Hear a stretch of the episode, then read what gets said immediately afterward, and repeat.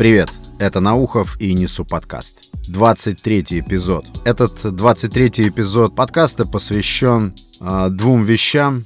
На две трети он будет посвящен книге, которую я прочитал. Забегая вперед, скажу, что немного не дочитал. Книга называется «О дивный новый мир» британского писателя, прожившего, правда, всю жизнь в Америке, Олдоса Хаксли. Я хочу поделиться своими впечатлениями от этой книги – и на одну треть, ну или как получится, он будет посвящен теме, которая в наши дни, э, на момент начала апреля 2020 года, никто не может избежать. Это, это тема, которая крутится у каждого в голове. Это пугающее слово. Слово, которое умным людям уже надоело прилично. И эта тема или угроза, окончание которой, я уверен, ожидают все. Новости подкаста – Теперь несу подкаст, можно послушать и отыскать ВКонтакте. Поиска по самим подкастам, по аудиофайлам там почему-то решили не делать. И отыскать несу подкаст можно только в поиске по сообществам.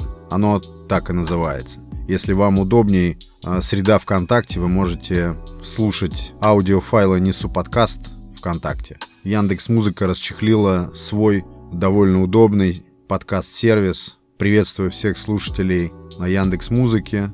Там тоже все удобно. Правда, там, по-моему, отсутствует возможность подписки и не существует никакого интерактива. Но слушать, добавлять подкасты в плейлисты там довольно удобно и добро пожаловать. Также для тех, кто предпочитает старый метод быть в курсе, на сайте несуподкаст.ру есть форма подписки. Через письмо на e-mail вы будете получать уведомления о загрузке на сайт новых выпусков. И хоть этот метод и устаревший, но, по крайней мере, он актуален и удобен. Там не будет никакого спама, не дай бог, все будет строго по делу. Также благодарю за подписки и внимание к подкасту пользователей платформы CastBox и классика iTunes. Без стерилизации нет цивилизации. Книга Олдоса Хаксли «О дивный новый мир» была написана в 1932 году прошлого столетия.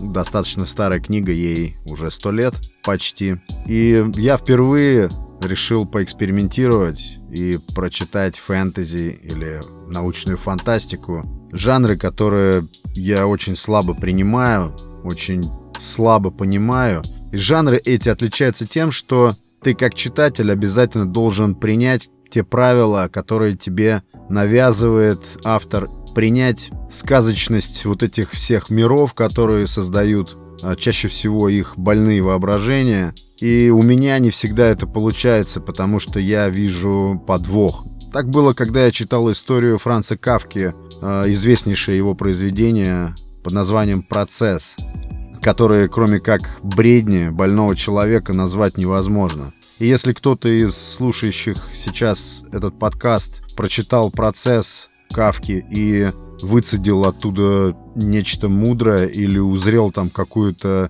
скрытую сюжетную линию, которая э, вдруг почему-то стала ему доступной, просьба как-то поделиться или просто живите с этим. Я там совершенно ничего не нашел, никакого интереса. Это творение человека с опухолью в мозгу, э, причем причем похоже, что действие в самой истории развивается параллельно с развитием этой опухоли. Поэтому я бросил примерно на 50%. В какой-то момент при чтении этой книги, я имею в виду процесс Кавки, у меня возникло ощущение, что это придумывается на ходу, что это просто лепится, лепится и лепится. Автор вошел во вкус и стал просто кайфовать от потока сознания, не особо подвергая осмыслению то, что приходит ему на ум, просто выкладывая все это на бумагу. Мне такое не подходит, мне больше нравятся строго математически структурированные произведения,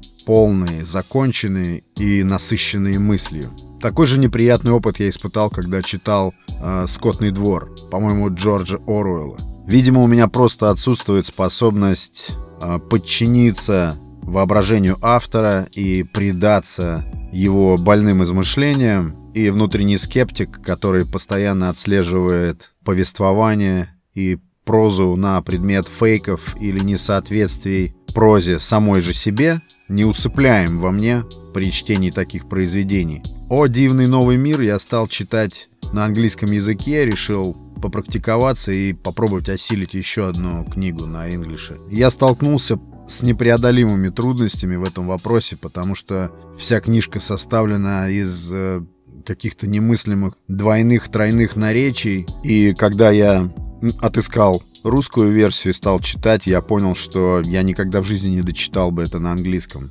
Это невозможно читать даже и на русском языке. Я не представляю, я не знаю, в каком состоянии был автор русского перевода, когда он закончил работу над этой книгой. Итак, «О новый дивный мир» — это антиутопия или дистопия. Антиутопия — это направление в литературе. Автор жанра антиутопии создает или моделирует некий мир, чаще всего это мир будущего, и моделирует он этот мир с целью как бы предупредить человечество о том, к чему может прийти общество, если оно не задумается о том, какие законы в нем царят и на чем основывается общество в текущий момент.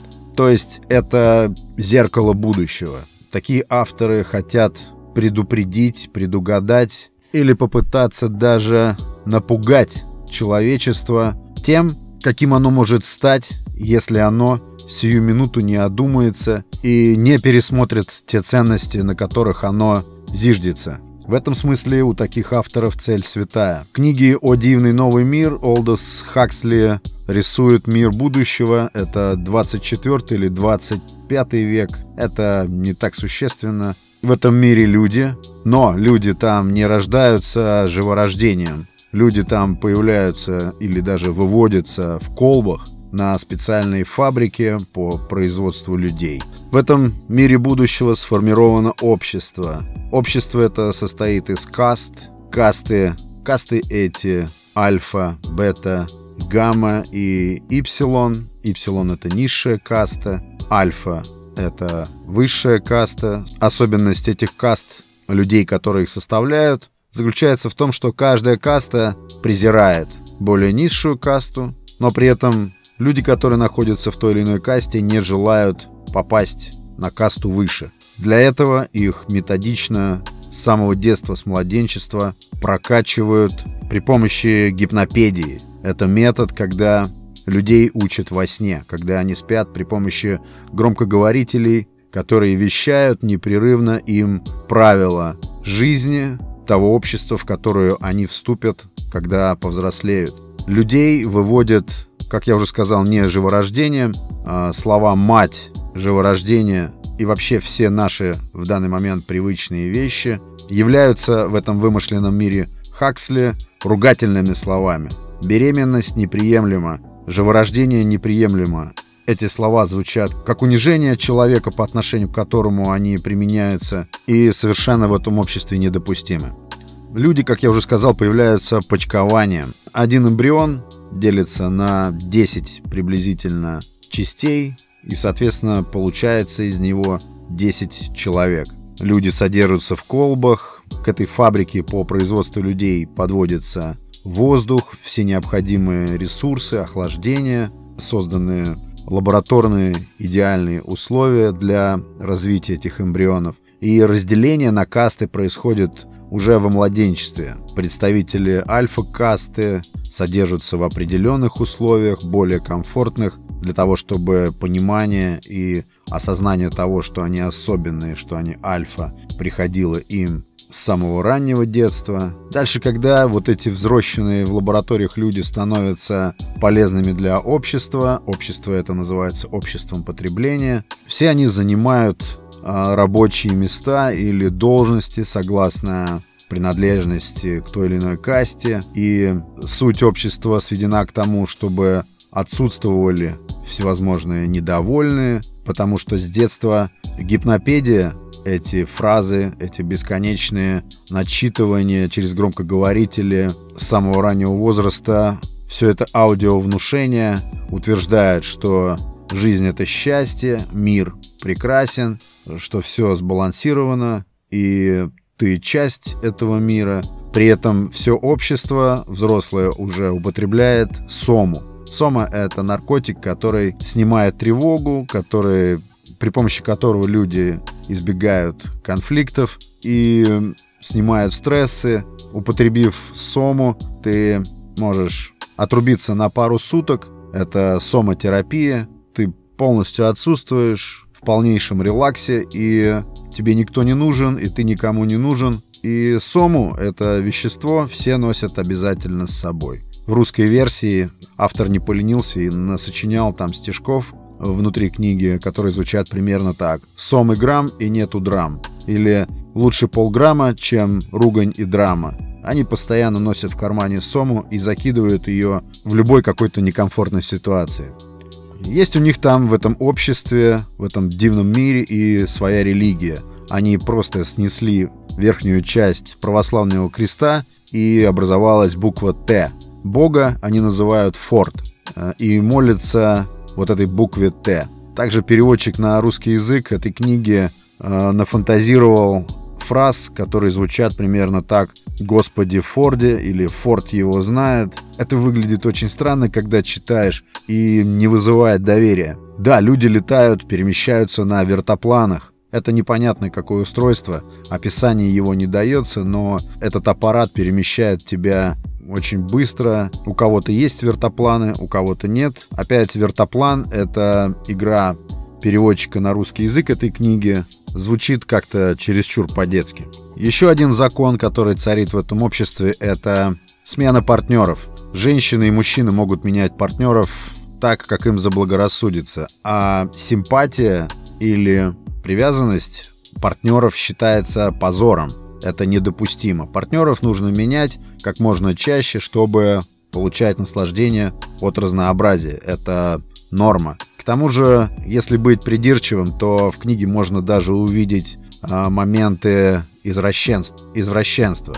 То есть есть недвусмысленные намеки на то, что каких-то возрастных рамок в, в сексуальном поведении не существует вообще в этом обществе. Девушек с красивыми, приятными формами мужчины в книге называют пневматичными.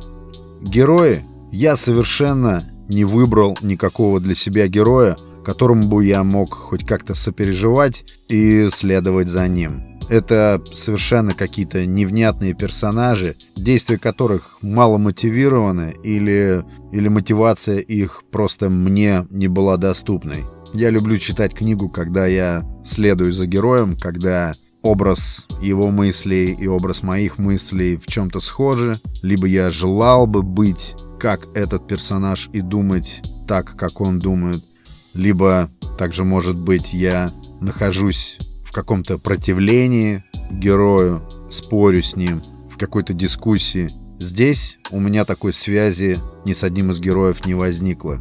Я нашел образы, которые рисует Хаксли бедными, бедными и очень слабо очерченными. У некоторых героев этой книги возникает внутреннее сопротивление всей этой системе. Внутри у них начинает произра произрастать и укрепляться сопротивление всему тому, что они наблюдают. Возникает ощущение того, что они могут что-то изменить в этом мире, но на самом деле скучное повествование просто тянется и тянется. Потом вдруг выясняется, что существует и другой мир, который располагается за пределами этого дивного мира, и называется он резервацией. Это люди вроде нас с вами, которые, так я и не понял, то ли не согласились приобщаться к этой цивилизации, то ли сам этот дивный мир не принял этих людей в себя. И находится эта резервация за высоким забором, потоком, потому что в этот идеальный стерилизованный мир, дивный мир, доступ закрыт, попасть туда со стороны резервации невозможно. Но в качестве развлечения или ностальгии, или с какими-то научными целями люди из этого мира, из этой стерилизованной цивилизации могут попадать в резервации, погулять там, побродить, э, удивиться тому, в какой грязи, в какой антисанитарии и адских условиях живут простые люди, в качестве экзотики посмотреть на это и вернуться обратно. Так один из героев со своей подругой отправляется в эту резервацию и в качестве образца дикаря, в качестве образца нецивилизованного существа, яркого образца, привозит оттуда в свой цивилизованный мир, стерилизованный мир, э, человека, которого они решают изучить, ценности и нравственные основы этого человека близки к нашим, но выявляется вдруг нехитрая цепочка и выясняется, что этот дикарь, привезенный из резервации в этот стерильный мир, является внебрачным, незаконным сыном или вообще плодом развлечений одного из идейных вдохновителей этого дивного мира. И здесь книга меня уже утомила, потому что на каком-то этапе я просто отказался воспринимать вымысел. Безусловно, я понимал, что читаю фантастику, но, но мне это просто стало напоминать сочинение ученика третьего класса, который просто наваливает информацию по ходу событий и неправдоподобность. Фантастика, конечно, не может быть правдоподобной, но когда ты посмотрел «Звездные войны» и смотришь потом в темное небо, где видишь звезды, то воображение легко может дорисовать летящие среди них все вот эти классно придуманные космические корабли, управляемые причудливыми роботами или людьми, или какими-то другими существами. И ты вполне можешь допустить эти войны меж звезд. Но, с другой стороны, это кино. Я повестись на такую историю не смог.